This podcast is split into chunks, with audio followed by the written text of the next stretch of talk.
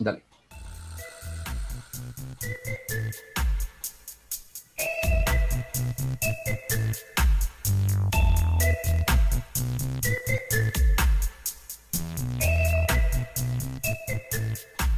¿Qué onda muchachos? Bienvenidos al segundo capítulo de nuestro podcast Generaciones en el Tercer Mundo. Como siempre, sus anfitriones José Gabriel Mazareos, conocido más como Curly. Y don Alfonso Alfaro, más conocido como Teacher. ¿Y qué hablamos a hablar hoy? Seguimos siempre con nuestro tema de las redes sociales. Ahora vamos a hablar de contenido original. ¿Hay contenido original o no hay contenido original? Lo discutiremos en los próximos minutos.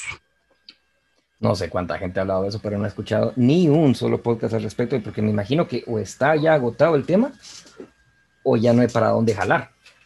Pero si a mí me lo preguntas, una de las cosas que yo no considero contenido original y todavía no entiendo muy bien en la, en la manera legal que dónde cabe, es el, el uh, jugar videojuegos, vamos. Lo entiendo en Twitch, lo entiendo en Twitch, pero en YouTube yo he visto que le están poniendo un montón de trabas a la gente si no es en live. Mm, Entonces, si vos te tiras un live con de, de, gaming, nadie te lo discute. Lo que pasa es que no se te graba y si alguien se queja que se te grabe, te lo botan como a los siete días. mm, Todos hemos visto gameplays de los últimos meses y todavía esta semana están subiendo gameplays la gente y algo habrá ahí. Pero de eso a que, a que sea contenido original, no sé qué piensas vos. Sí, yo opino lo mismo, como, como lo discutíamos hace un día, cabal, hace un par de días. No hay contenido original en sí, sino lo original creo que es lo que le pone la gente a, a- a su público. Yo creo que la gente realmente no se queda por el contenido, sino por la persona que está ahí haciendo o, queriendo llegar a ellos. Mm, sí, y hasta cierto punto, lo que encuentro yo discutible en eso es de que sí, va, yo no tengo a mis cuates cerca ahorita durante la pandemia, sobre todo, o yo ya soy adulto, ya no me puedo juntar con mis cuates, hago un Twitch y resulta que ya empieza a llegar gente y a llegar gente, Ujú. y después del Twitch eh, empiezo a tener suscriptores y con los suscriptores me doy cuenta que tengo un mercado y con eso empiezo a, a poner videos en YouTube o en otros, eh, o en otros sitios. Y empiezo a tener más gente viéndome jugar, que no está mal, ah, pero aparte de juegos de miedo, que en serio tengan tener alguna reacción, no sé en dónde estás haciendo contenido, porque imagínate a alguien jugando, no sé, eh, ¿qué es lo que es ahorita? Animal Crossing. ¿Qué estás, qué- ¿A qué vas a reaccionar? No sé. Sí, y, y está muy bien tu punto, la verdad no lo había visto desde esa manera, pero como te digo, yo que, bueno, que nos podríamos considerar gamers y que estamos metidos en, en ese mundo en cierto punto, como te digo, yo los, yo los Twitch que miro o los streamers no es porque quiera ver el juego, yo porque quiero ver a ellos cómo lo juegan, cómo reaccionan, qué, qué dicen, qué hacen, eh, y, y muchas veces eso es lo que a mí más me atrae. O, o- o- o creo que eso es lo que hacen ellos, crean empatía con los, ahí sí que nosotros que seríamos los observantes, La audiencia. la audiencia. Va. Pero ahí es donde yo vengo. Generas una audiencia porque yo estaba viendo ahorita un par de patojas jugando los, los de Arkham. Y los de Arkham yo soy estúpidamente asiduo. a vos, pues, tengo más de 100 horas en cada, en cada juego. Ah, Pero es que tiene el contenido. Tiene el contenido. pero el único que no tiene tanto contenido es Arkham Origins. Que tal vez llegas a las 80 horas y después hay contenido extra, pero mm, no es tan. No, la sí es cierto. Yo pensaba, yo antes juzgaba de por qué la Mara le tiraba hate al juego y sí, no es el. No te llega a esa capacidad del, del 10 que tienen los otros, los otros Arkhams. Entonces no está mal el Origins, pero no llega. Y yo entiendo cuando, cuando miras algo en, miras el Cirque du Soleil por la, por la capacidad de la Mara por hacer sus acrobacias. Ujú, ujú. Miramos, escuchamos la opinión de alguien porque creemos que es un experto o porque sabe hacer muy buen espectáculo dando, tirándole lo que sea a la gente, vamos. Ujú. miramos la, la discusión entre Zizek, y Jordan Peterson porque nos queremos llevar de inteligentes, aunque no entendamos ni No, sí lo entiendo, pero no, honestamente, creo que sí lo entendemos, pero sí como que no, no, no se mira aplicable para nosotros. Sí, pues, o sea, vos me dices, de México para abajo, todo lo que ellos están hablando, ¿aplica? Mm, no, no, no. No, solo sí sé cuando habla de la escasez. Sí. Pero de ahí. Entonces, contenido original sí me parece un debate. El de ese, por ejemplo. Sí sé que sí. eso. Eh, si, nos, si, a mí me decís alguien que, que eh, makes reviews, que hace revisiones de juegos. Sí, sí, sí. O si nosotros nos podemos decir, voy a jugar este pedazo y miremos cómo nos va con esto. Eso me parece un contenido nuevo, porque estás, y, sí me parece una promoción adecuada de un juego. Un, un, gameplay, ah, si no estás dando indicaciones a los demás, diciéndoles, miren, muchachos, la mejor estrategia aquí es esta y esta, lo pueden jugar como ustedes quieran, pero lo, más lo que me sale más rápido a mí es esto. Entonces la mala prueba y te dicen, eso es generar contenido con, con el agregado de alguien más y lo estás utilizando entre el, en alguna figura como entre lo que queda en, eh, Creative Commons, que todavía lo estamos aprendiendo, o sea, no lo, no lo, conozco perfectamente, todavía lo estamos aprendiendo, pero de manera educacional. No vas a ser educacional con Arkham, ni con The Witcher, pero sí decirle a la gente, miren, las estrategias están por aquí, por acá, se puede jugar así, pues, pues. Eso sí me parece, pues ahí estás generando contenido con lo con, lo que otra gente ha hecho. No, y, y, tenés mucha razón, porque sí, bueno, ¿cuáles son los juegos de moda hoy en día que todos, todos, todos hacen stream? Warzone, Fortnite, em, Rust, que se puso muy de moda. Pero al momento de que miras gameplays y gameplays y gameplays y gameplays del mismo juego, te aburrís porque decís, ¿qué hay original en esto? ¿Qué, que tiene diferente, pues, que este lo esté jugando y este también. Pero ahí sí, como decías, podemos ver así como, como jugadores se ponen a explorar los mundos de los juegos. Miramos así curiosidades que, que, ellos encuentran, eh, nuevas formas de hacer esta misión, eh, maneras de subir nivel. Ahí creo que sí concordamos en que eso sí es contenido original porque estás usando el juego para crearlo a tu manera y mostrarlo de tu manera no, no solo lo estás jugando solo para que la gente mire, sino porque realmente querés crear algo nuevo adentro de ese juego. Con los elementos que se tienen dentro del juego. Sí. Ah, yo, yo, pienso que por ahí sí hay contenido nuevo.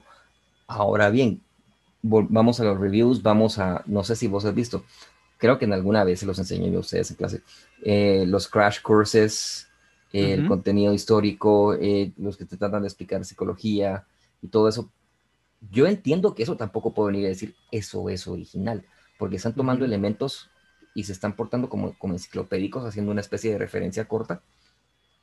Pero no es contenido original, pero yo lo valoro enormemente, ¿verdad vos? Sí, pues. Y hasta lo utilizo en clases porque me parece que sí tiene peso y capacidad para, mm, bueno, pues para eso mismo, no, no quiero repetirme, pero sí, tiene un nuevo valor cuando agarras toda esa información y la presentas con animaciones, con algo de, de monólogo, con algo de, de, humor o algo por el estilo, todo eso tiene un nuevo valor. Pero no pues. podemos decir que sea un contenido original, solo es un contenido con valor. Entonces ahí está la pregunta, ¿vale la pena el contenido original o el que tiene valor para cada audiencia? Sí, y así estaba leyendo también que hay mucho contenido en todos lados pero realmente hay poco contenido que realmente uno aprecia o uno ya realmente llega a aplicar en, su vida, así como hablabas de esto de la psicología y, más para ser maestro. Creo que es una gran herramienta porque cada persona ahí sí que interpreta las cosas o, da las clases a su manera. Entonces, como decías, no es contenido original, sino para mí lo que es original es cómo las personas lo interpretan y cómo lo expresan. Así como hablábamos de los, de los cómics, que podríamos considerar esta, la, la radionovela de, de, Long Halloween de Batman como un contenido original, pero como tú me acabas de decir, al momento de que ellos lo hacen audio cómic, le agrega un gran valor porque son las voces, es el, sonido así de, del, ambiente y, todo. Entonces, podemos llegar al, al, punto de que no hay contenido original, pero hay contenido con, muy, con mucho valor, al menos para uno. Y ahí viene el territorio espinoso de qué es legal y qué no. Y yo te soy bien honesto, en todo lo que he investigado, pareciera que todo está en una, no en un área gris, pero en un área de riesgo, en que en cualquier momento si alguien tiene, por ejemplo, es, ese, esa renovela que a mí me fascina de Long Halloween, si alguien viniera, si, viniera a DC y dijera, eh, pues no, no está monetizado, eh, YouTube de todas maneras le pone anuncios, porque YouTube de todas maneras se los pone, pero no está monetizado. Eh, tenía, mm, tiene música ah, original, no, no, es de música de DC. Entonces, si todo eso está ahí relativamente nuevo, o por lo menos no creado para el cómic, y, la, y los actores lo están haciendo quizás para darse a conocer para hobby, mm, una de dos, o las dos cositas. Yo lo sigo viendo, para mí es tanto contenido original como contenido con valor. Sí, pues, sí, pues. Pero sí está en un área bien gris que en cualquier momento si dice, dice, esas son imágenes de nosotros, o por lo menos los artistas que hicieron eso, que vinieran y dijeron, mucha sí, miren estos, están usando nuestro, no le decíamos contenido, pero están utilizando nuestra propiedad intelectual y, pues. y la están utilizando para lo que ellos quieren. Entonces, ¿qué hacemos? No sé, yo no, lo han votado de cuánto tiempo tiene ese, ese video, dice que tiene como seis años. Ah, ya es bastante. Y no, no sé cuánto más, cuántos más habrán parecido, vamos. Eh, los audiolibros ya son, creo que un clásico en YouTube. Ya deberíamos de cambiarnos de, de Audible para, para YouTube. Pero la verdad, el contenido original, bueno, pongamos los cortos que están solo en YouTube, las películas cortas. Hay mucha película corta, mucha, mucha fan movie, ¿verdad? vos? Sí, sí, sí. Para mí eso es completamente contenido original. Sí, pues, sí, pues. No, y sí, tenés mucha razón. Yo, cabal, ahorita que tocamos el YouTube, hay, hay, hay fanmates y son tres, cuatro capítulos de una serie de Nightwing. Entonces tú miras el traje de, de, todos, así tanto de Nightwing como de Jason Todd, como de Deathstroke. O sea, son, son, son originales porque ellos realmente no, se, se, basan en los cómics, pero lo interpretan y lo, y lo muestran de la manera que ellos les gustaría que fuera. Y, y, y decís, wow, o sea, cómo la gente puede agarrar esas historietas todos esos personajes y transformarlos a su manera y expresarlos en, ahí sí que de lo mejor, de la mejor manera que ellos crean que es así. Es, ok, no la he visto y ahora me, me diste curiosidad. ¿Cómo se llama? Aparte de Nightwing. Eh, creo que solo se llama Nightwing. Así es. Y son capítulos de 20 minutos, pero uno mira las, las peleas, uno mira los lugares y y decís, wow, qué, qué original. O sea, no mucha gente tiene la capacidad o, tiene las ganas de crear ese contenido. Y no es solo cosplay bonito, sino que es, una nueva toma en la... sí, e, e, exacto, es una, es una nueva representación. Entonces ahí yo lo considero original. Pues sí, la verdad que sí. Interesante, no sabía yo que siquiera existía eso. ¿Sabes dónde había mucho contenido original? Y no sé si, alguna vez lo usaste. Vimeo. Mm, no, no, no me suena. Lo único es que ahora están cobrando definitivamente, siquiera para ver el contenido tienes que pagar 7 dólares. Mm. Ya no es como YouTube. E, era la competencia de YouTube. Estaban Vimeo y YouTube y a veces mirabas a la misma gente con los mismos videos en los dos lugares. Pero resulta que Vimeo se volvió como que te vamos a dar el espacio, nosotros te vamos a promocionarte y todo, pero todo el mundo nos tiene que pagar. Ya. Y desde usuarios que solo vienen a ver el contenido de los que crean contenido. Y, Vimeo empezó así hace como dos años y medio, tres años tal vez. No sé cómo estará ahorita después de pandemia. pero sí me parecía un lugar en donde encontrabas cosas que no, no había en otro, o sea, nadie se preocupaba por promocionarlas pues. porque las vieras en otro lugar. Y de todo el mundo, ahí vi un par de cortos japoneses, vi eh, cortos de Tailandia, unas muy Ujú. bonitas producciones cortas, o sea, no estamos hablando de más de, más Sí, de cinco pues. minutos, pero producciones como que compiten con cualquier otra cosa que miras en Netflix o Ujú. Prime Video, ese nivel de producción. Me imagino que va a ser estúpidamente caro y quienes lo pueden hacer, lo pueden hacer por, por ese tiempo, ¿verdad? Si estamos hablando de cinco minutos, ya sabemos nosotros que editando, tenés que hacer un contenido, tenés que shootear, o sea, pues, shoot, como 20 minutos. Sí. Entonces, 20 minutos solo, solo tirando eh, eh, material. Para preparación y demás, no sé cuánta plata tenía cada videíto. Entonces, eh, yo sí lo miro así, pero no sé si Vimeo entonces representa mejor plata. Y como decían, should we jump ship from YouTube? Nos deberíamos de salir de YouTube y de quedarnos con alguna otra plataforma, no sé. No sé. O sea, ¿qué pensás vos? Pues realmente YouTube, la verdad es que fue revolucionario. Cuando salió YouTube, pues todos, todos estábamos metidos en YouTube viendo videos de, de lo que sea. Pero yo lo que me pregunto es, ahorita no sé por qué me entró la, la pregunta, ¿un influencer?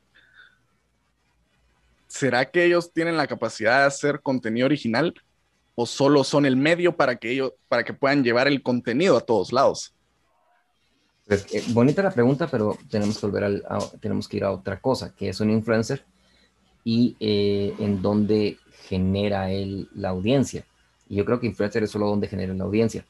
Yo he estado viendo varios gamers, ahorita sobre, varios gamers, sobre todo de, eh, de, de lo que te dije, las series de Arkham, pero resultan ser mujeres y no hay que negarlo. Si no son bonitas en, en la vida real, por lo menos se han sabido maquillar de una manera suficiente para que las cámaras se miren casi que perfectas. vamos. Sí, pues, sí, pues. Eh, Con el, con el tono de Girl Next Door, pero siempre es, sí, muy bien, muy bien presentadas. Y todos sabemos de que hay mm, eh, mujeres gamers vendiendo hasta el, el agua de la tina en la que se bañan, vamos. ¿No habías visto eso? No, no, no, no, no. Sí, se pusieron a vender vasitos como que, como que de, de compota. Yo no ando por esos rumbos. No, no, no, no, no, no, no, no, es que lo salió en Nainga, que me enteré por Nainga. Gracias. Yo, ¿Sabes por sí, andas? yo eso es lo que me preguntaba. Realmente un influencer, desde mi punto de vista, no me parece original. Porque ellos lo único que están haciendo es promocionando. Es ser... Ahí sí que sus sponsors son los que crean el contenido original y ellos solo se encargan de, de expandirlo, de, de- de que llegue a, a- cierto grupo de gente. Entonces, no sé, no sé si podríamos considerar así, a ver, un influencer famoso aquí, Guate. Mm, Fíjate bueno, que hay no. uno, hay un chavo que está haciendo eh, arte y él no, nunca se graba a sí mismo, pero graba, graba todo lo que hace en papel o lienzo. Ni sabía yo que existía, mi sobrina me lo enseñó. Ya pasa Ujú. el millón de vistas y trabaja en español. Wow. Y, y él, y cada video le está pasando el millón de vistas. Y no te voy a decir que hace cosas maravillosas, hace cosas muy bonitas. Pero no es algo que después de practicarlo dos, un par de veces, bien podría hacerlo nosotros que tenemos alguna eh, capacidad artística o, alguna práctica artística. Entonces, sí, han- sí se ha tirado algunas cosas muy interesantes.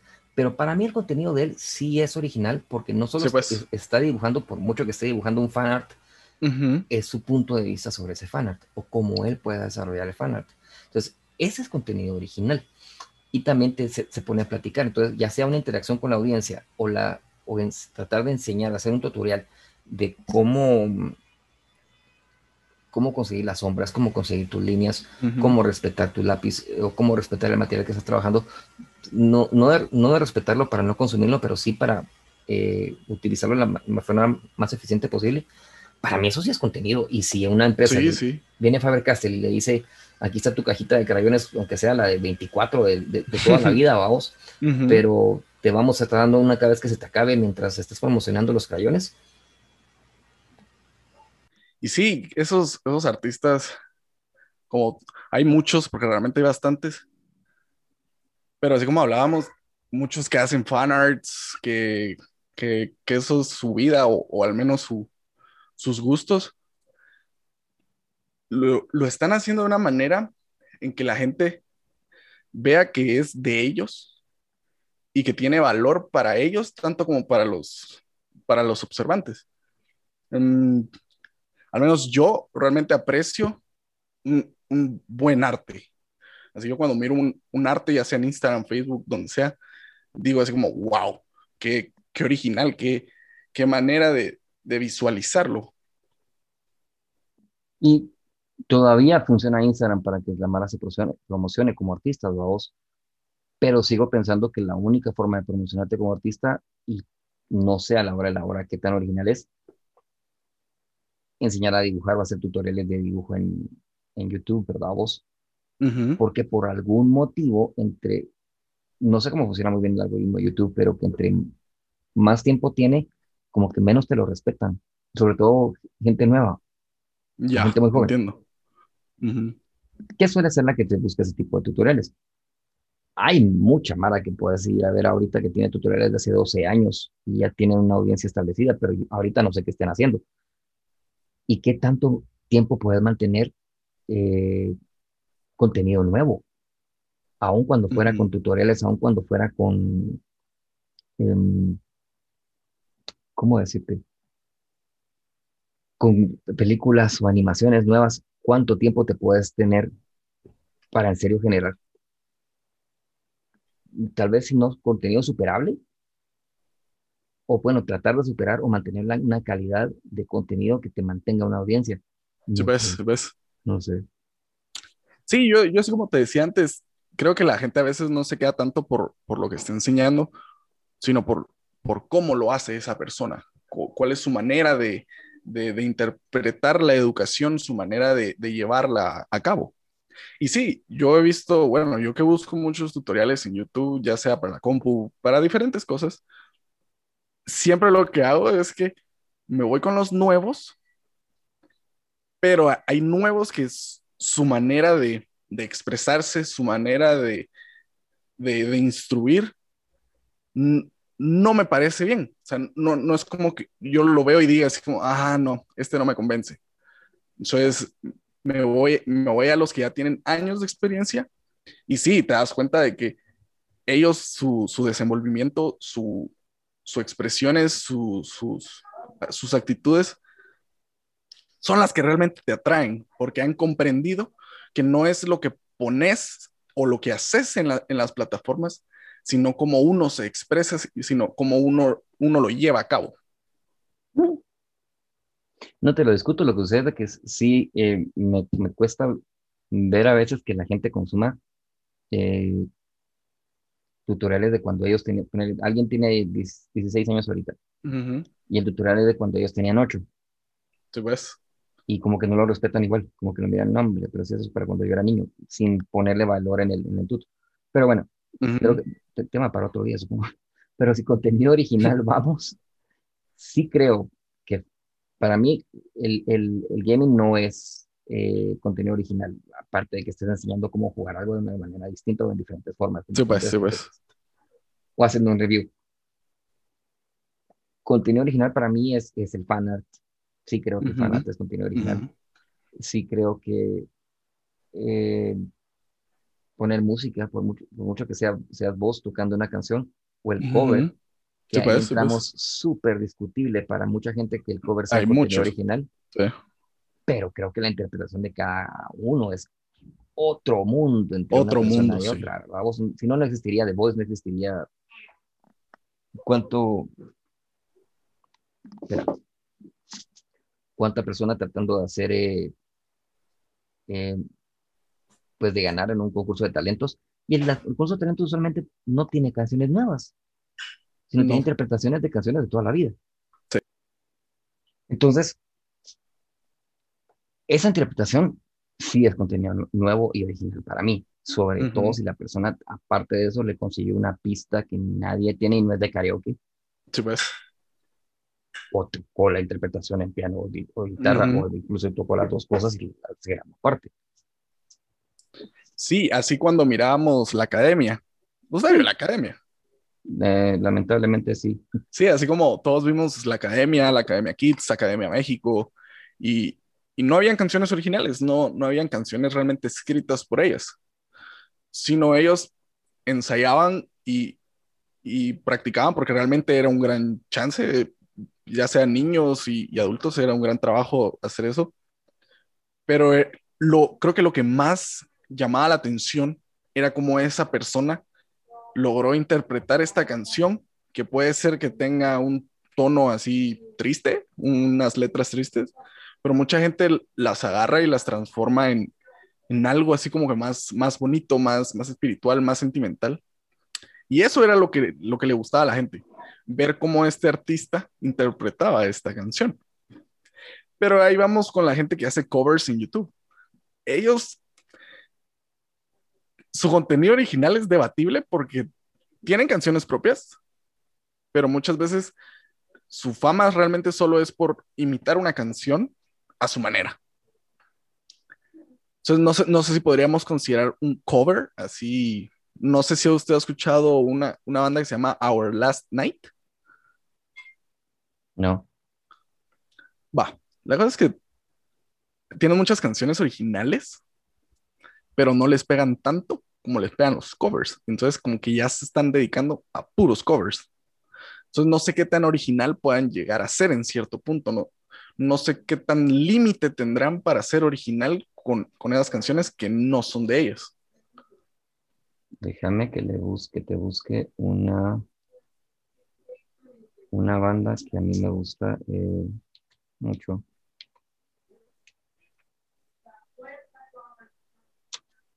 Paparazzi Kim Drácula version me aparece ahorita, pero no eso es lo que estoy buscando. eh, ¿Cómo se llama? After Eating. Exit After Eating, Eating. perdón. Ujú, Eh, que es una banda que hace covers de, de pop de los últimos 10 años. ujú. Tal vez no, un poquito más entonces, porque la canción que estoy viendo, la, la- la- el cover de ellos de Paparazzi tiene, tiene 3 años ahorita. Y ya pasa no, los no. 4 millones de vistas. Ya llega casi siempre a los, a los 5 millones de, de vistas. Pero es una, es una banda de, de- de mujeres y ellas todas son, tienen alguna, algún entrenamiento clásico. Entonces cantan de manera mm, operática Oh, ya. y cantan covers de, de pop con arreglos de metal. Ujú. Muy interesante. A mí me gusta mucho. Será contenido original. Sí, sí y no. Así como lo veníamos discutiendo, cada persona como que tiene su manera de, de querer expresarlo. Pero no es, no es de ellos. O sea, ellos solo le, le aplican algo de sí mismos, más no es de ellos. Va, entonces, ¿para ¿qué es completamente original para vos? Pa- pa- para mí, completamente original, definitivamente, son los short films. Punto. Mm. A ver, si busco para mí qué es original, o sea, creo que tendríamos que excluir todos los fanarts y todo eso, porque no, no, no es original. Pero no sé si has visto esos videos de gente que se va a países a explorar, a explorar cosas, a Mm. explorar Mm. culturas. Para mí, para mí, eso sí es original, porque cada quien tiene su, su manera de ver ese país, cada quien tiene su manera de, de aceptar esa cultura. Entonces, para mí, eso sí es original. Ok. Anthony Bourdain. Sí. Así como, como Luisito Comunica. Él, Sí. él, todo su contenido realmente, para mí, me parece original. Porque, no sé, es, él, él no está vendiendo los países, él no está vendiendo marcas, él, él se está vendiendo as- así, a sí mismo. Está ¿Cómo así de- vos? no, sé, no sé cómo decirlo. Sí que suene raro. No, eh, él, él solo está vendiendo su imagen. Él, él vendiendo la experiencia de cada país. Yo Sí. lo que no sabía es que él era parte de un estudio, vos. Mm. Y No, y- es parte de un estudio. Y ahorita miras sus, sus videos y tienen millones y millones de vistas. O sea, Esa es mi otra pregunta. Bueno, eh, supongo que tema para otro día.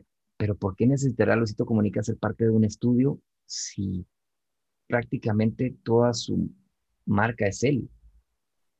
Y sus primeros Mm. videos que yo entienda, bueno, no sé, solo que le hubieran dado el dinero para sus primeros viajes, el estudio y pues fuera convenciendo de que cada vez él tenía una experiencia distinta que mostrar y por lo tanto el estudio le da la plata y se recupera con las vistas. No pues. sé.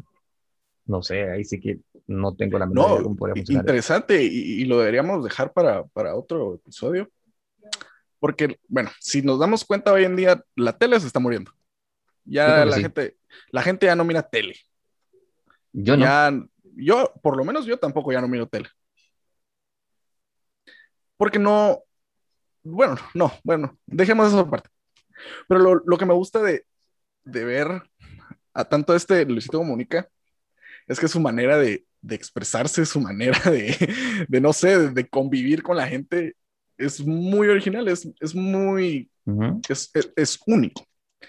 Pero así como estábamos diciendo, se asocian con estos estudios porque ya son estudios de producción. Entonces, para, para mí ellos se vuelven como que los nuevos, los nuevos, ¿cómo debería decir? Como que los nuevos actores de las telenovelas, que antes eran, así como yo me recuerdo de mi tiempo, eh, como es em, Rebelde y todo eso, antes era pero ahí te lo voy a discutir enormemente. Y, y, disculpaste la interrupción, pero ahí sí te lo voy a discutir enormemente. Porque si la Rosa de Guadalupe deja de salir en, televisión abierta, se muere la televisión abierta y nace cualquier lugar a donde se vaya la Rosa de Guadalupe. Ya, ya. Ah, igual que las telenovelas eh, hindúes o, o turcas, pues, pues, pues, Donde, donde esa telenovela diga el, el, estudio que se va a transmitir, va a ser el siguiente canal masivo donde todo el mundo pues. va a querer estar. A mi juicio, o sea, yo entiendo, la televisión abierta, sobre todo para Latinoamérica, nuestro querido tercer mundo. Eh, yo sí encuentro muy difícil que la televisión abierta se vaya a morir, porque vos y yo volvemos a uh una de las cosas que, que, traslapan nuestra experiencia es de que estamos extremadamente privilegiados al punto que podemos sentarnos a hacer un podcast, vamos. Eso significa que tenemos computadoras con alguna capacidad, sí. internet, micrófonos. Y o muy buenos speakers o audífonos de decente calidad. Y eso, que tenga, todo el mundo tenga acceso a eso aquí, ni en la ciudad, pues, no digamos en el interior. Sí, si los haya, sí, pero que sea de cantidades que vos digas a millones, uh, lo encuentro discutible. Sí, pues. Eso es solo en Guatemala, somos ¿qué, 18 millones, 21 tal vez. ¿ya? Sí, papá, redondémoslo a 20. ni vos ni yo. Pero sí, o sea, el, va 20 millones de personas y esos 20 millones de personas, el 60 por, el 40% están en pobreza, pobreza extrema porque el, porcentaje oficial no ha cambiado. O sea, ellos no tienen acceso a ninguna de esas cosas que estamos hablando. Encima de eso, los demás están en el, ahí otro 40% estará en condiciones de, sueldo mínimo que todavía accesan a Internet, videos, no, yo todavía no sé cómo, pero lo hacen. Y ahí hay un 10, 15% de gente que, que no está en cúpulas y por lo tanto sí puede tener pues. la oportunidad de consumir ese tipo de cosas o de, de, ser parte de ese tipo de, de cosas. Estás hablando que ahí hay por lo menos unos 12 millones de personas que el único acceso a, medios que tienen son la radio y la televisión abierta cuando tienen pues. televisión. Entonces, ¿qué capacidad de compra tengan? No sé, pero de, acceso a comunicación y que sean los que estén consumiendo el contenido, pues sigue siendo de la televisión abierta. Sí, pues, sí, pues. Bonita pregunta, creo que va a tener que ser interesante. eso sí nos va a tomar investigación, fíjate. Eh, eh, ¿Cuál es el valor de la televisión abierta ahorita? ¿Quién está viendo la pues. televisión abierta? Sí, pues. Sí, interesante. Es más solo dato este año o el año pasado, si no estoy seguro, llegamos a los niveles de pobreza que Haití. Solo, solo ese es comentario. Eso lo, lo podemos hablar otro episodio, porque si no, nos quedamos aquí todo el día. Y vos lo, sí, wow, ok. Va, no, eh, y esa es otra cosa. ¿Las noticias son contenido original? Mm, no, no, no. no, no, no lo veo como un contenido original. ¿Y entonces reportar es contenido original?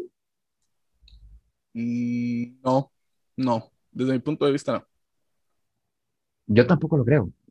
Por eso no le encuentro mucho valor a un, a un podcast de noticias. Tal vez un podcast pues. de discusión de noticias, sí. Sí. Pero no un podcast de reportaje o, algo por el estilo. Todavía encuentro discutible el, el, hablar de la noticia porque a la hora de la hora no estás haciendo contenido. Sí, pues, sí, pues. No, y, y, y tenemos mucha razón porque si uno escucha las noticias, la gente no tiene esa libertad de expresión. Porque yo como, bueno, como acabo de salir de esto de locución, siempre nos pusieron a hacer ejercicios de noticias, pero nosotros no podemos reaccionar a la noticia. Nosotros no podemos meterle nuestro sentimiento a una noticia que estamos leyendo. O sea, imagínate, si yo estoy leyendo una noticia de que se murieron 20 pandas en un accidente de bus, lo tengo que decir serio, serio ni bajo ni alto, no le puedo meter sentimiento. Entonces no es contenido original porque solo, solo están recitando, si lo queremos ver así. Y como acabas de decir, esas personas que sí discuten las noticias actuales, cada quien tiene su punto de vista, cada quien tiene su, manera de verlo y sus maneras de, interpretarlo en su vida. Y, y, sí, yo no entiendo por qué la gente hace podcast de noticias. Creo que tal vez no sé, no sé, simplemente no, no me parece un contenido original. Las noticias, no. Solo la discusión sobre la noticia, sí. Satírica, de, forma satírica, podcast, eh, videos o caricaturas, como en cualquier otro medio, pues lo encuentro como contenido original, pero en caso contrario, y es ahí donde me entero de las noticias, porque las noticias la verdad no, no lo veo, no, no sigo las noticias.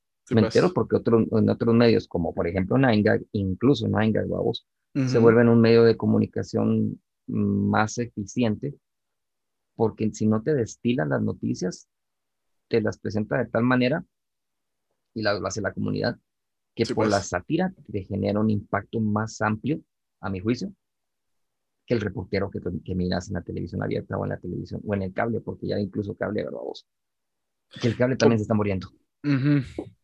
Como no, no, es que no me acuerdo el nombre de este señor, que él también es, es él, él, es famosísimo en su mente, ¿va? pero es, fue el que dijo que la cuarentena duraba 40 días, ahí en la Plaza Central. No, no te acuerdas de ese video. Ah, fíjate que lo escuché, sí, sí, ya sé quién me estás hablando. Sí, sí, sí. Ajá, no recuerdo su nombre. Yo no entiendo por qué él cree que su contenido tiene valor, porque realmente no tiene valor, porque no, no, simplemente lo único que hace es criticar. Lo único que hace es comentar las cosas malas, más, más no se desenvuelve. Él solo dice así como, esto está mal, mal, mal, mal, mal, ya. Entonces, ¿por qué la gente a veces no se da cuenta de que su contenido realmente no, no, no tiene valor? O sea, ¿Qué, podemos hacer nosotros para, para crear nuestro contenido y, aplicarle valor a ello? Eso es lo que queremos hacer nosotros. Mm, si a mí me gusta la sátira y la sátira es una crítica, que alguien venga a generar eh, videos de prácticamente discutir noticias que dijimos que eso sí es contenido y que al criticar la noticia lo único que está tirando es hate o arena o sal, como querramos decirle. Y lo único que hace es sal, sal, sal, sal, arena, arena, arena, hate, hate, hate, Pero si él está pasando de los, pongámoslo bonito, bonito, de los, 20, de los 25 mil escuchas o su, audiencia ya llega a las 25 mil personas, barato. YouTube, que a vos te deja empezar a monetizar tus videos después de 10 mil vistas. Sí, pues, sí, pues. Entonces ahí ya, tiene, ya hay un valor de mercado para el contenido que sea. Ya, ya entiendo. Sí, y. Ah, bueno. Es que.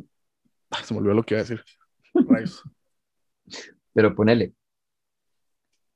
Hacer un, para mí, hacer un, un podcast de, de crítica, mm, hacer, cualquier contenido que sea crítica, o sea, una caricatura política, las he hecho, pero no, no creo que sean de mayor impacto, eh, solo porque yo no tengo el mercado, no tengo la audiencia. Sí, pues. Que valgan la pena, para mí normalmente valen la pena. Que alguien venga a criticar lo que ellos no consideran correcto, eso es la libre expresión. Sí, pues, sí, pues. ¿Ya?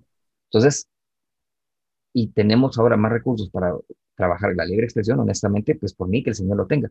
Que estemos de acuerdo con él, son otros 20 pesos. Y nuestro derecho estamos también de decirle, mire, sí, cuarentena significa, viene del concepto de 40 días, pero es el hecho del confinamiento mientras se considere necesario por todas las autoridades existentes. Que esos son otros 20 pesos también, ¿no? ya llevamos 40. Meses, casi. Los primeros 12 meses de, cuarentena son los más difíciles. Sí, sí. Eso lo podríamos poner como otro tema cuarentena en el tercer mundo. Fíjate que sí, pero ahí sí vamos a investigar y tratar de platicar. Bastante, bastante, Porque sí, sí, sí me, sí me gustó el tema, sí me gustó la idea. Pero sí... Em, bueno, y, y ahorita lo que estaba pensando es que si nosotros subimos nuestro contenido, tanto, bueno, a cualquier plataforma, en cierto punto perdemos nuestro, perdemos nuestro derecho de controlar ese contenido, porque así como Facebook, él te dice cuando tú subes contenido que él lo puede usar, manipular y, mm. mostrarlo a su mm. propia manera. Mm. Entonces, realmente en cierto punto, ellos, ellos nos, nos dan un, aire de libertad, pero en cierto punto y no, porque realmente ellos si quieren te quitan tu video. Así, sin nada, sin explicaciones, nada. No nos gustó, puf, fuera. Entonces, realmente en cierto punto no sé si están haciendo bien o mal, porque está, están restringiendo el, derecho al, a la libre expresión. no. No, ah, no. No. No, ahí me fui por otro lado, ¿verdad? Sí, sí. entonces realmente perdemos nuestro, nuestro derecho de manejar nuestro contenido a nuestra manera. O sea, nosotros, ellos nos dan su plataforma, pero nosotros brindamos nuestro, nuestro, ahí sí que nuestro, nuestro, todo, o sea, nuestro contenido. Ellos se lo apropian. Si me permitís, creo que, que te perdiste un poco, pero voy a tratar de destilar lo que vos acabas de decir. Habíamos dicho que Facebook y cualquier red social va a ser un parque de diversiones el que entras pagando con tus datos y tu privacidad. Sí, sí. De ahí, poner contenido propio, ya sea desde un meme, que lo vas a compartir con tus amigos y se vuelve viral, vos te sentís que te das un golpe al ego, te das una, una, cucharada de, azúcar para tu ego y te sentís feliz de que tenés eh, la oportunidad de haber eh, hecho un, contenido viral, un pedazo de contenido viral. Si nosotros vemos un video de podcast o lo que sea, ya no es lo mismo. Ya le estás diciendo al parque de diversiones, mira, voy a poner mi kiosquito dentro de tu parque y voy a vender mis chivitas, lo que sea. Y ahí ellos, primero que nada, te tienen todo el derecho de decir si pone tu kiosquito o no.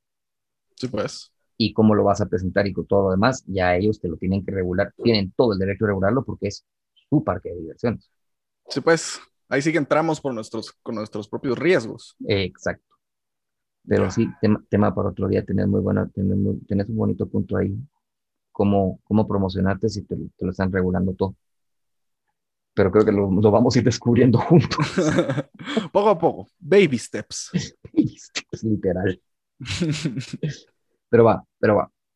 Entonces, ¿vale la pena generar contenido original o tratar de caer en, en, en la versión hashtag de lo que sea mientras tu contenido entonces sí llegue a más gente? Yo en lo personal prefiero crear un contenido original y que tenga valor para mí, porque sé que al momento de que yo le puse mi corazón, mi sentimiento y todo, al momento, no, realmente esto no lo hacemos solo porque, ay, queremos fans, queremos ser famosos. Y no, eso no es nuestro, eso no es nuestra motivación. Nosotros tenemos, como dijiste, tenemos los medios y queremos expresarnos y podemos hacerlo. Entonces, para mí, lo que cuenta es crear un contenido que para mí tenga valor y originalidad mía. Sí. Tu, tu, Tu granito de arena. Sí, pues. Aunque no sea de arena, vamos, la arena y sal son tan discutibles en el, en el internet. Sí, nadie está buscando esos 15 minutos, vamos, solo la oportunidad de poder, si tenés el recurso, ¿por qué no usarlo para algo más? Sí, y, yo eso es lo que veo, pues tal vez, tal vez no aquí en Guatemala, porque como habías dicho, no todos tenemos la posibilidad de, de, tener estos, estas cosas, una, una, buena computadora y el sistema y todo eso. Pero si, lo, si nos vamos aquí, a, ahí sí que para arriba, para el norte, estamos viendo, bueno, más en Twitch, que es como que lo que está de moda ya. Hay pocos que realmente yo siento empatía con ellos porque a, lo que voy es que ellos tratan de, de, aplicar un poquito de ellos en el Internet. No lo hacen solo por, por querer ser famosos o por querer tener muchos seguidores o simplemente querer hacer una vida de ellos. Y allá, bueno, pudimos ver en la pandemia que todos los componentes de las computadoras estaban sobrepedidos. Estúpidamente, estúpidamente. De todo, de todo. Entonces la gente en cierto punto ya no se puso a hacer contenido con valor, sino solo es como, ah, síganme, porfa, dónenme, porfa, denme, porfa. Entonces, para mí, ahí, eso para mí ya es fatal. Y, y solo y no sé, no, realmente no me parece correcto en cierto punto. Sí, no, ponerle los artistas, pues no me imagino la, gente administrativa, pero la gran cantidad de artistas que les dieron el, machetazo o, les cortaron los, sus ingresos porque estaban en el Circo del Sol, ¿verdad vos? Sí, pues. Que el Circo del Sol nos fueron de los que nos enteramos, pero no sé si esas palas, no sé cuántos otros lugares también tuvieron, que tenían eventos, también tuvieron que, votar a sus artistas. Y probablemente el Circo del Sol eran los que mejor pagaditos estaban, quiero creer, no sé. Y a nivel mundial, 95% de esta gente tumbada, vamos, al suelo, en ingresos. Y ellos hicieron un par de películas eh, originales con, con, con, contenido propio. De algunos artistas los puedes ver en YouTube pero en ningún momento vinieron ellos y dijeron, aquí está mi Patreon, aquí está mi, eh, únanse a este canal o algo por el estilo. Exacto. Y el contenido de ellos, obviamente, es una, algo súper, no, pues algo muy bien elaborado y bien producido. Que vos decís, esto de, solo por el hecho de que exista, tiene valor, porque es eh, pues. historias muy humanas, muy fáciles de relacionarse, expresan desde un punto de vista tanto humano como real lo que estamos todos viviendo, lo que estamos todos viviendo en ese momento. Y que todavía continúa en algunos lugares, porque Londres acaba de entrar otra vez en lockdown, o acaba, está saliendo el lockdown otra vez. Entonces, eh, pero ellos no se pusieron a, buscar la, ni la donación, ni, ni, que se unieran, ni la suscripción. Todo el mundo tiene derecho a hacerlo, porque existe el recurso mientras lo tengas pero a quiénes les vamos a respetar más un contenido, a alguien que te lo puede elaborar bien. Sí, pues. O a quien te pide el apoyo, no sé. Sí, yo eso es lo que voy. Yo, yo, estaba, yo a veces me meto a Twitch así para, para perder el tiempo. Y, y, me pongo a ver así, chavas, hombres, de todo. Y hay gente que decís, ala, qué, qué leer este tipo, ah, se está divirtiendo en el juego. Se, se, está divirtiendo con su chat y todo. Pero hay otros que uno dice así como, ¿qué, qué onda? Porque solo están ahí sentados así sin hablar nada. Y lo primero que te dicen es que, ah, entraste a mi, entraste a mi video, doname, no sé qué. Y es como, ah, no, mira. Y en cierto punto, le, no sé, simplemente no, para mí eso no, no, no pega, para mí eso no me llama la atención. Ah, para nosotros no tiene valor, dependerá de la gente que, que, que sí lo quiere apoyar, porque si lo está haciendo es porque en alguna, alguna persona le ha pegado. Tal vez al mencionar a la persona es, pasa aquello que hacían antes en las iglesias evangélicas, que eh, sobre todo las rodantes, que todavía lo hacen. Las iglesias evangélicas rodantes te arman una gran carpa, es, es llega la gente a recibir, a, atender a tal pastor, pero lo que siempre hacen es de que ponen en evidencia a una persona para que te hagan una donación por un trifoliar o por un librito o algo por el estilo. Pues, pues. Entonces, em, podría ser que esa sea su estrategia. Mientras más ponen en evidencia quien está entrando, eh, consigue algún impacto para que por lo menos uno de cada tres le pare donando algo. Ya. Quiero creer. No sé si le va a funcionar a alguien así o no. Si a me lo preguntas, una de las cosas que gusta hacer en Twitch es mujer y bonita y relativamente joven. Yo no, y, pero tal vez ya después hay que ser constante en Twitch. Y para mí ser constante en Twitch em, es difícil. Es, difícil. Es difícil. Se mira bien fácil, pero a la hora a la hora no. Porque tienes que encontrar un horario, por lo menos por el internet, que otras personas no estén usando. No haya tres televisiones usando Netflix, ponele, o dos televisiones con YouTube y una con Netflix, para que, mi, para que corra bien y que yo no interrumpa lo de ellos y que lo mío corra bien. Sí, pues.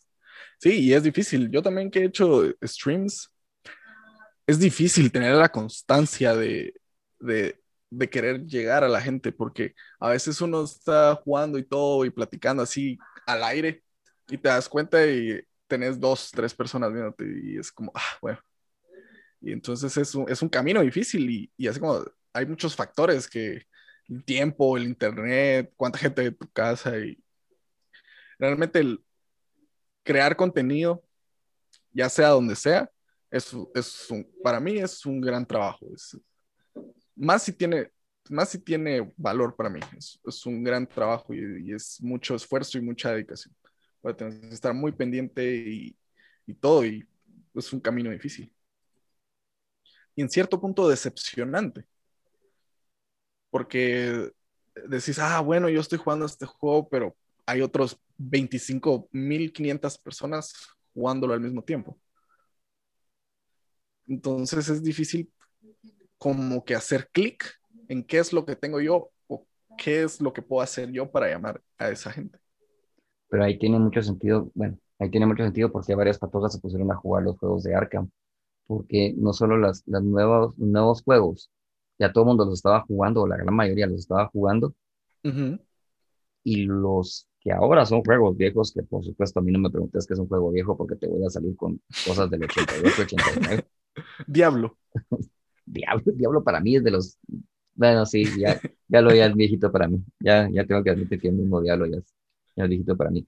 Pero no, yo iba a decir algo así como eh, The Legend of Zelda, vamos, y el primero, pues. el de Super, ah, el de NES. Sí que nunca lo terminé, te digo, no, no, no pasé de dos, tres cositas, porque ni le agarro la onda. y me considero gamer, alguien me tirará hate si no se escuchan así rapidito. Alguien me tirará hate por haber dicho que no he terminado el Legend Zelda y me considero gamer. Ya no lo voy a escuchar porque no terminó Zelda. es que hay Mara sí, hay Mara sí. Sí, sí. Sí, realmente podemos decir que ahí sí que para, para gustos hay colores.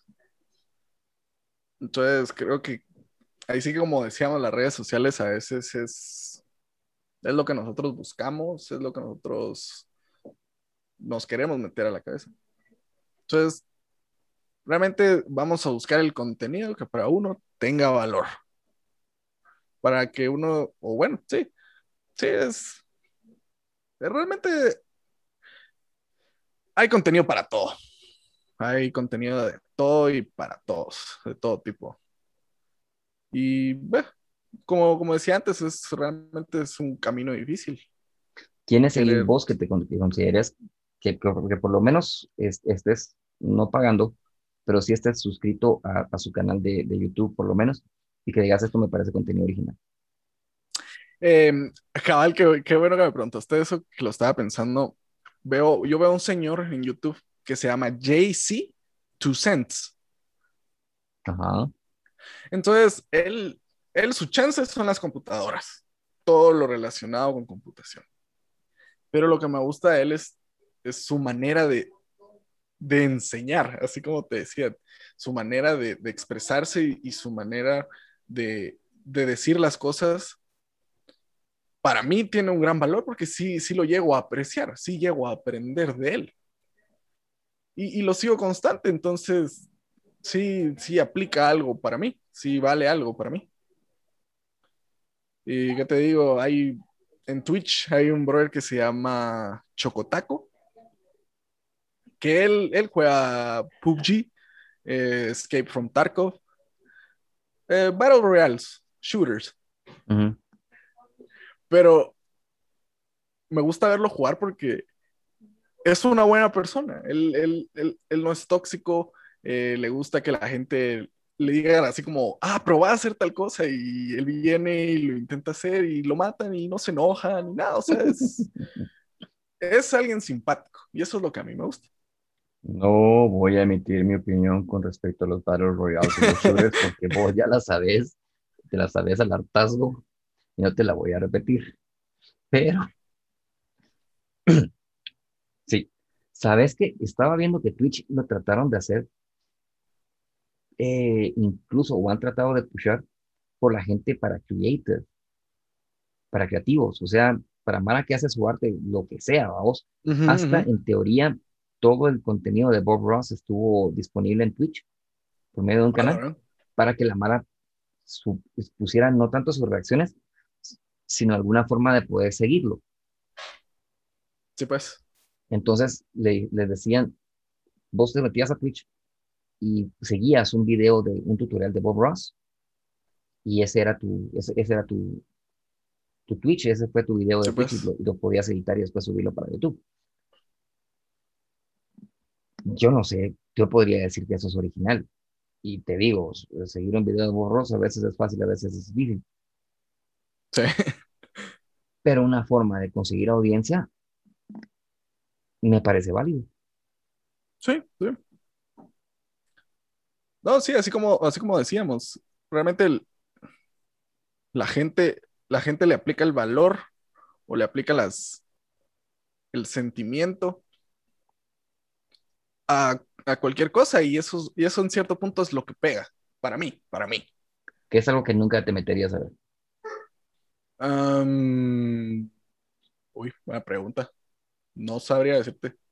Mira, Hay, hay, un chavo que se volvió más o menos famoso y él lo que hace es que se queda viendo a la cámara por cuatro horas sin moverse.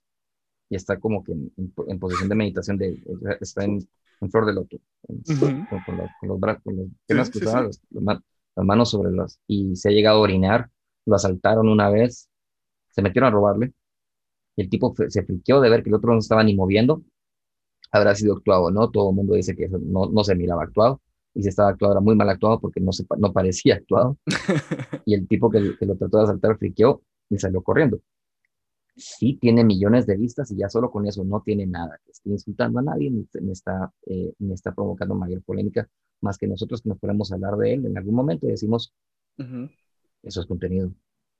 Y hay un grupo, vos sabes que a mí me gusta mucho D&D. Sí. Va, entonces hay, un, hay, hay bastante gente que sube sus juegos eh, en línea. Y de los más famosos eh, se llama Critical Role. Y ellos empezaron cada quien sus propios canales y, casi por, eh, por haber empezado a jugar con un estudio que les dijo, muchachos, los voy a grabar, todos son actores y actrices de voz, nos hemos escuchado más de alguna película. Eh, uno de ellos es la voz de, Guerra en... ah, espérame, ¿cómo se llama el juego? Se me olvidó. Pero sí, es, es Guerra en, en, este, juego de los cuatro jinetes. Wow. Y es uno de los que están en, un juego de, de, de, internet de D&D, vamos. Entonces, todos son actores de, de, ese nivel. Sí trabajan con estudios grandes y con proyectos grandes, pero resulta que les pegó muy bien. Este, esto de estar jugando una vez a la semana. Sí, pues. Ya tienen tal vez unos cuatro o cinco años que vienen con su programa solo ese y lograron poner su propio estudio para hacer esta cosa. Wow. Entonces, uno de ellos, el mismo que, que, es Guerra, en la, voz en inglés, no me acuerdo del nombre y eso es una falta de respeto, pero lo conseguimos después. Eh, vamos a ver cómo se llama el juego. Vos. Recordame juegos que incluyen los cuatro jinetes. Ah, Hoy sí me agarró quieto. vamos a ver. No, y si hablamos de algo como DD, pues las campañas y las partidas son de años, años y años. Lo que pasa es que una, campaña, si la logras llevar una vez a la semana, que no es cierto, eh, porque yo ya lo he tratado de hacer y no es fácil. Darksiders, Darksiders. Darksiders, sí, pues. Darksiders. Él, él es War en, en, Darksiders. Ah. Te voy a conseguir el nombre ahorita. Sí, sí, entonces sí, sí, sí los he jugado. Sí, tengo los dos. Tengo dos. Yo, yo también solo tengo dos. Porque el otro está demasiado caro, el Darksiders 3. Pero solo por jugar con Strife me dieron ganas de comprar. Ah, no, no, no aparece el nombre de él, pero bueno. Eh, pues, pero el chavo que hace la voz de guerra, eh, él empezó su canal y, y, su canal se llama Everything is Content. Porque ellos ya les resultó que se dieron cuenta que para, para el Internet, si tenés un estudio que te dice que tenés que subir, cómo lo vas a editar, o, o incluso te van a editar tu contenido, porque vos chuteas lo que se te da la gana, pero ellos te van a decir, esto lo vamos a, esto es lo que vamos a presentar. Para él, tener la libertad de que se graba haciendo muñequitos para personajes babos de, de pues. una impresión de, de minis, de D&D, o se graba pintándolos, o se graba criticando juguetes. Sí, pues, pues. Tiene cinco años más que yo. ¿Privilegios del primer mundo? No sé. Puede ser. Puede ser. ¿Es contenido? Pues yo lo miro y me entretengo. Sí, yo, yo opino que sí. Porque creo que hemos, a lo largo de esta conversación, creo que hemos llegado al punto de que contenido original como en sí no hay. Sino hay personas originales, personas únicas que saben y, y, que son ellas mismas, son ellas mismas y eso es lo que le gusta a la gente o al menos por lo que he escuchado, creo que es lo que nos gusta a ambos. Escuchar a alguien que, que sepa y que nos sentamos identificados con él. Va. Un video de cómo se comporta un gato es un video original. Es contenido original. Mm, no. pero, pero parte de la gran popularidad de YouTube eran las mascotas. Por lo menos hace ocho años, hace diez años, acordate. Sí, pues, los videos de gatitos, me acuerdo. Fui parte de unas de esas vistas. No, mira, yo empecé a conocer YouTube primero por la novedad y después por la cantidad de tutoriales que había, vamos. Sí. Entonces, eh, sí los usé eh, para. Ah, sí, es cierto. Sí los usé para arte. Sí, los, sí, de mis primeros maestros, decís vos, fueron gente que, que, que sube tutoriales de arte. Sí. Y eso ya fue hace, ahorita 11 años, por la... No, la verdad. Sí, ya, ya, ya, tiene su tiempito. sí, ya fue hace rato. Entonces, sí, mis primeras, sí, mis primeras clases, mis primeras clases para entender eh, Blender en animación en 3D y diseño en 3D también fueron de YouTube. Y hay muy bonito contenido en YouTube. Yo no me atrevería a tratar de hacer algo de, de Blender ahorita porque la cantidad de contenido que hay. Pues. Si yo lo estoy usando todavía para aprender, no me siento con la capacidad de hacer algo. Es decir, lo que yo sé es hasta acá. Y, ya con eso tengo. No solo que lograra muy, bonitos, muy bonitas escenas. Entonces pues, le pondría, va, esa es otra cosa. ¿Qué tan el contenido original, qué tan editado puede ser? Mm, buena pregunta. ¿Qué tan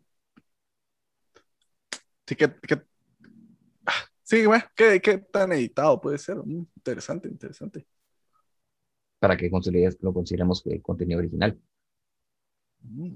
va a ponerle Bob Ross, eran dos tomas. Sí, pues. Por ponerte un ejemplo. Y él salía cada, cada serie, eran de como 15 episodios grabados en 4 o 5 días, 3 días tal vez. O sea, nunca era un episodio por cada vez, no, no era, una no era algo en vivo, pero se trataba de hacerlo más en vivo pues. posible. Y cada pintura tenía tres versiones. Ya. La primera de la prueba, la segunda para, mm, eh, creo que era la que se, se grababa en, en vivo. O era la tercera, no, la tercera la que se grababa en vivo y una segunda que se quedaba el estudio para decir que ahí se había hecho. Mm, Entonces, la pintura antes de ser de, que la viéramos en, en vivo, en directo, mm, entre comillas, se había hecho dos veces. Eso de por pues. sí ya es edición, ya no es un trabajo original, ya no es algo tan a la prima como él lo está mm. haciendo. La técnica de la prima la tenía, por supuesto. Sí, pues. Pero la, que estaban haciendo ahí la pintura, como él lo diría, no. Ya, interesante, Entonces, ¿era contenido original o a la fecha es contenido original o no? Mm, yo, bueno, no, no creo, porque ahí sigue eran tres versiones de, de, de, un video, si lo queremos ver así. Está así como que el principal, que, que así como decías, era la, la, prueba, si lo queremos ver así. Pero en cierto punto... Ah, ah no, ah, no, es, es que el, el, el video era solo uno. Sí, pues, sí, pues. La pintura era la que tenía tres versiones. Ah, ah, ah, sí, eso es lo que iba. Que en cierto punto la, la, la, original nunca va a salir a la luz. No solo es la, copia de la copia de la copia, si lo queremos ver así. Entonces, no, no, no lo considero contenido original. Pero ahí, ahí dejaste abierta otra pregunta. Igual la está pintando él, lo practicó él, lo diseñó él y determinó cómo iba a quedar él. Sí, pero como te digo, para mí, si, fuera la primera pintura que muestra que, si, si, fuera la primera pintura que sale en el video, sí sería el original, sería, sería el, el, mero Mosh. Pero ya cuando ya, ya, hay otras dos copias, y aunque sean de él, ya, ya no es la original, si la queremos ver así. Ya solo son sí, copias. Territorio, territorio espinoso, creo yo, pero, pero sí, sí, entiendo lo que me estás diciendo, pero sí también entiendo por qué la, la gente lo sigue viendo como original. Yo lo encuentro súper discutible. Eh, sí pintaba una, pintaba de una manera muy sencilla y cosas bastante sencillas también, pero no ha dejado de tener valor porque vos, lo, mira, pues. metete a YouTube y están 31 temporadas de Bob Ross disponibles para que vos las mires, vamos. Bob Ross. Ah, sí. y te digo, hay, algunas pinturas que me gustan más que otras y algunas les encuentro valor porque yo puedo venir a hacerlas, reproducirlas en, en, pues no en físico, pero sí en digital o por lo menos en valores, en, lápiz y papel. Y en digital ya miro yo qué hago yo con la pintura. Sí, pues. Ahorita, ahorita que me dijiste esto de YouTube, me, me puse a ver y hay un video que se llama Manteniendo vivo el sueño de Bob Ross, Montañas Otoñales con Nick Hankins. ¿Será que él está haciendo contenido original o solo o solo o solo o solo está queriendo no, como no, sé cómo, no sé cómo decirlo solo está solo lo está copiando por completo pero es que cómo hacía dinero Bob Ross vos sabes de eso no no no va mira no sé cómo sea para mucha gente que hacía televisión en su momento televisión por cable sobre todo pero Bob Ross era como que uno de los más humildes, definitivamente, vamos. Sí, pues, sí, pues. Entonces, eh, pero él hacía sus programas, salían, sus programas eran completamente de publicidad, porque él lo que hacía era dar clases de pintura. Sí, pues. Entonces, lo, lo, él empezó así, vendiendo como que clases de pintura para gente, sobre todo gente mayor, y pedía que, lo dejaran hacer eh, eventos en centros comerciales y, mm. y se, se, grababa y trataba de, de, de, ver si lograba vender sus videos. No sé si tenía videos al principio disponibles, pero encontró una persona que le, le, dijera, mire, me gustó cómo, cómo hizo eso y que le quiero ayudar a producir algo. Eh, gente muy sencilla también, pero que tenía la suficiente plata para que produjera algo. Pues. una televisora que los, que los quería, que les iba a dar el espacio por un muy buen precio y eh, entonces, todas las pinturas de Bob Ross y todos los videos de que miras ahí de Bob Ross son 28 a 32 minutos de pura publicidad de, para que él pudiera primero vender sus clases, después mm, vender el equipo porque llega a tener su propia marca. Sí, pues, él sí, llegó pues. a tener su propia marca de pinturas, de brochas y demás. Mm, interesante. Entonces, eh, por supuesto, sí se volvió un pequeño imperio porque hay academias que te venden no solo las pinturas de Bob Ross, que son como que Pricemark vendiéndote Pricemark Choice, pero también te venden pinturas más caqueras o más sencillas, vamos. Sí, pues. Pero siempre te dicen, aquí usted puede venir a recibir clases de pintura gratis, pero, pero el material no lo va a comprar. Ya. Entonces, ese, él llegó a ser una como que academia de pintura con sus estilos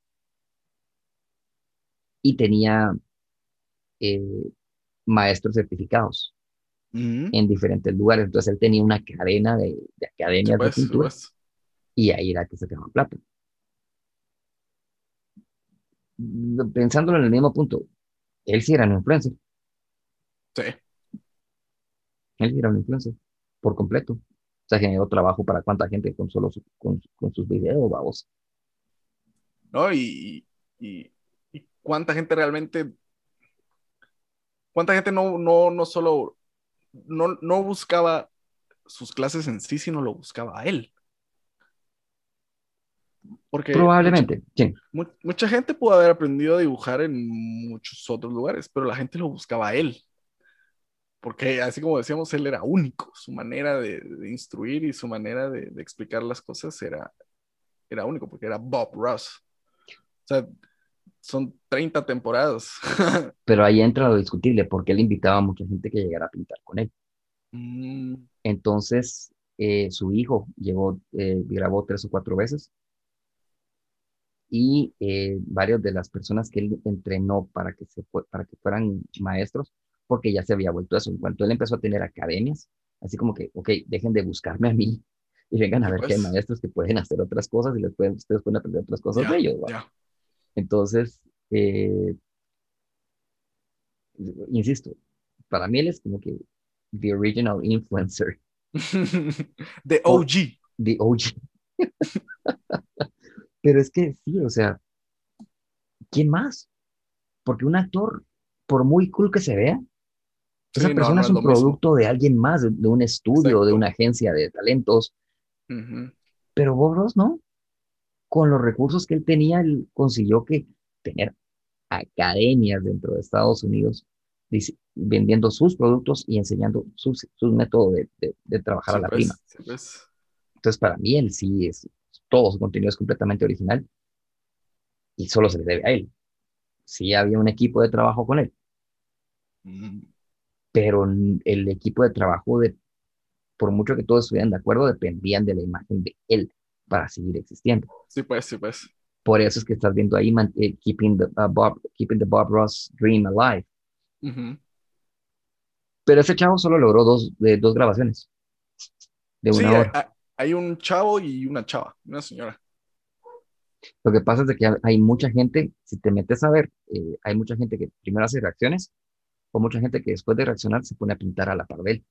Sí. Entonces yo me he querido grabar haciendo eso porque en, en línea porque se, se puede y hay varias aplicaciones que te dejan hacerlo. Hay un pequeño problema. No es tan fácil. No, no es tan fácil. O sea, me explico. La técnica que te enseña, sí. Que yo lo puedo reproducir también. Pero el video es de 28 minutos y para que a mí me salga son 90. Y sí los he hecho, sí los he hecho. Ahí en Instagram lo vas a ver. Ahí, ahí hay algunos Va. de Bob Ross. Ya saben, busquen en Instagram Alfonso Alfaro.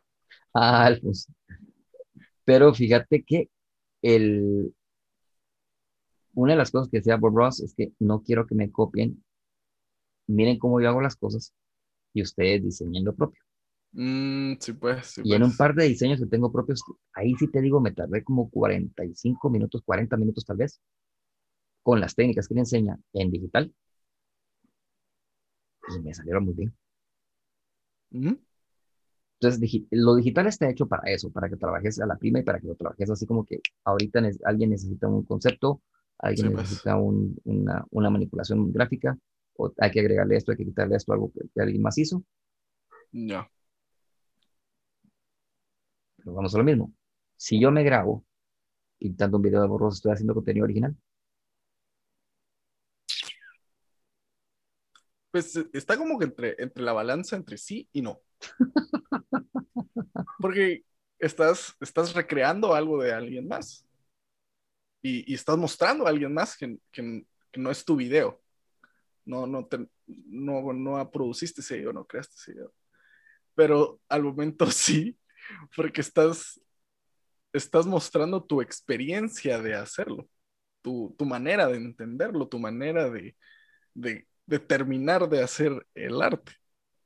Entonces, es, es, sí y no, sí y no. Es, es una balanza así difícil.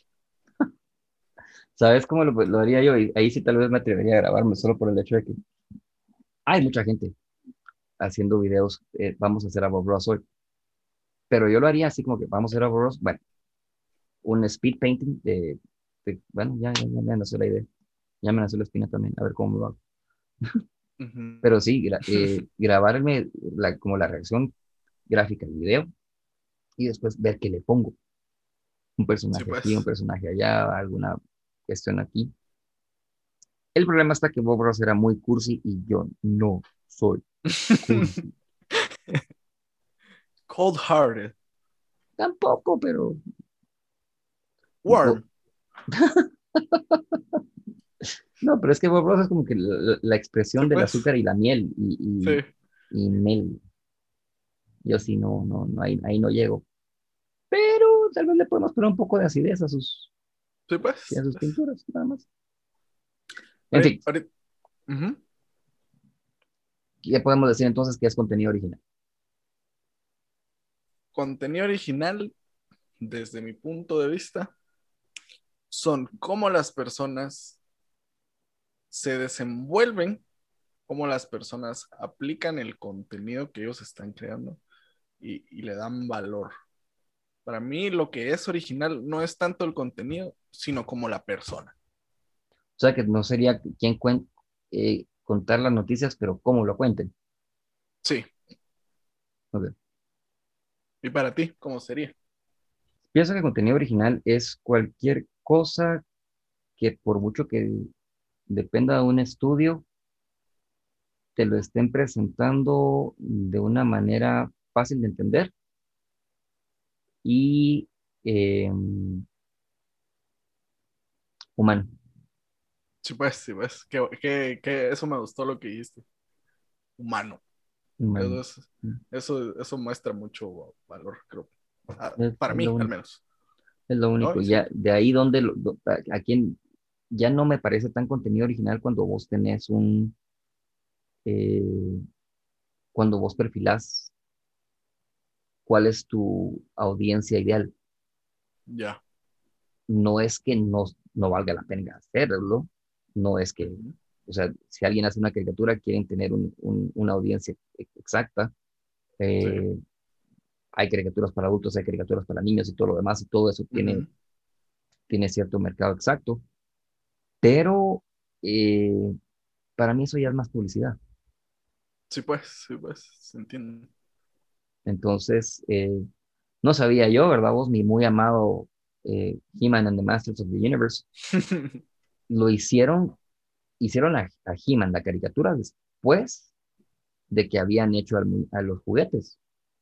E hicieron la caricatura para vender los juguetes. Y, y lo puedes ver en Netflix. Algo así como, bueno, no, no, no estoy muy seguro porque no soy mucho de, de esa época. Algo así como los Transformers. No sé. No sé, no sé no qué sé. hubo primero. No sé si fueron primero las, las figuritas o fueron primero las caricaturas. No, no sé. sé. Realmente no sé. No sé, pero sí, pero por lo que entiendo, primero estaban los juguetes, salió la caricatura y como que todo lo tuvieron en, en bodegas como después de que se hizo la caricatura, que imagínate cuánto tiempo es. Uh -huh. Eh, después de que salió la caricatura, como a los seis meses empezaron a decir que habían juguetes, pero se habían hecho los juguetes primero antes de la primera temporada. Entonces estamos hablando que hicieron los juguetes unos dos o tres años antes, antes. de empezar a producir la caricatura. Sí, pues. Entonces ahí es una cantidad de inversión de tiempo, de, de, de storage y de marcas y demás, a vos, que vos, que ya ahí, ahí viene uno y entonces esa caricatura Es un anuncio, no es, es contenido original, necesariamente hablando. Sí, porque Hasbro, Hasbro es lo primero que te sale si miras una película o algo de Transformers. Hasbro. Todo. Uh -huh. mm, sí, sí, sí, interesante. No, te soy bien honesto, la caricatura original estaba regulada. La caricatura era nueva, perdón, no era original. Pero nos, nos parecía original. Yo ahorita, sabiendo todo lo que sé, así como que eso no era contenido original, me estaban poniendo publicidad a mis tiernos cuatro años. ¿Era contenido original o no? Mm, no, no. Era... Tenía guion propio. Tenía artistas trabajando por el guion. Sí, pero si lo miramos, cabal, la, la idea no surge de ellos, sino la idea la, sacan de, de los producto a vender. Ajá, ajá. Sí, interesante. Era, era, un modo de publicidad. Era, era publicidad. Era publicidad. ¿Mm? Ya no hay interesante. Muy interesante. No sé si ya nos vamos acercando al fin. Yo creo que se vamos cerrando, pero sí, yo creo que entonces nos quedamos con eso. Aunque por muy discutible que sea, todos tenemos una idea de que es contenido original. Todos tenemos una diferente. Y creo que sí hay puntos grises donde todos estamos de acuerdo. Lo único es que no siempre va a ser lo legal también, ¿verdad? Sí. Porque no sé qué otro problema tiene una persona para poner un cover. Sí, pues, sí, pues, qué procesos tengan que pasar para poder usar las letras. Y yo he, subido videos con, de, dibujando con alguna canción que supuestamente no tiene royalties y haciendo la mención de la música y todo lo demás, y me lo han votado. Mm, interesante. Porque en teoría yo estoy copiando. Sí, pues, sí, pues, el copyright. Pero la canción me la, dieron, me la dieron ustedes en YouTube, ¿por qué me la están? no sé, vamos, pero creo que ahí se pone todo bastante discutible. Sí. Va. nuestro siguiente tema creo que debería ser algo así como que si no es en YouTube, ¿en dónde? E, eso, eso, eso estaba pensando al principio. Porque, bueno, antes eran los famosos blogs de cada persona. Cada, cada, creador tenía su, su, su, página web. Entonces lo podríamos dejar para, para, para un próximo tema. Si no es YouTube, ¿dónde? Sí, ¿dónde, dónde generas audiencia? Gracias, muchachos. Llegamos al fin de nuestro capítulo número 2 de Generaciones en el Tercer Mundo. Ya saben, aquí estamos con todas las ganas. Aceptamos todos los comentarios. Si ustedes quieren algún tema que queramos discutir, estamos muy abiertos en ese sentido. Y no piensen en otras cosas, por favor. yo soy José Gabriel Mazareos, más conocido como Curly. Y yo soy Alfonso Y esto fue Generaciones en el Tercer Mundo, fin del capítulo 2.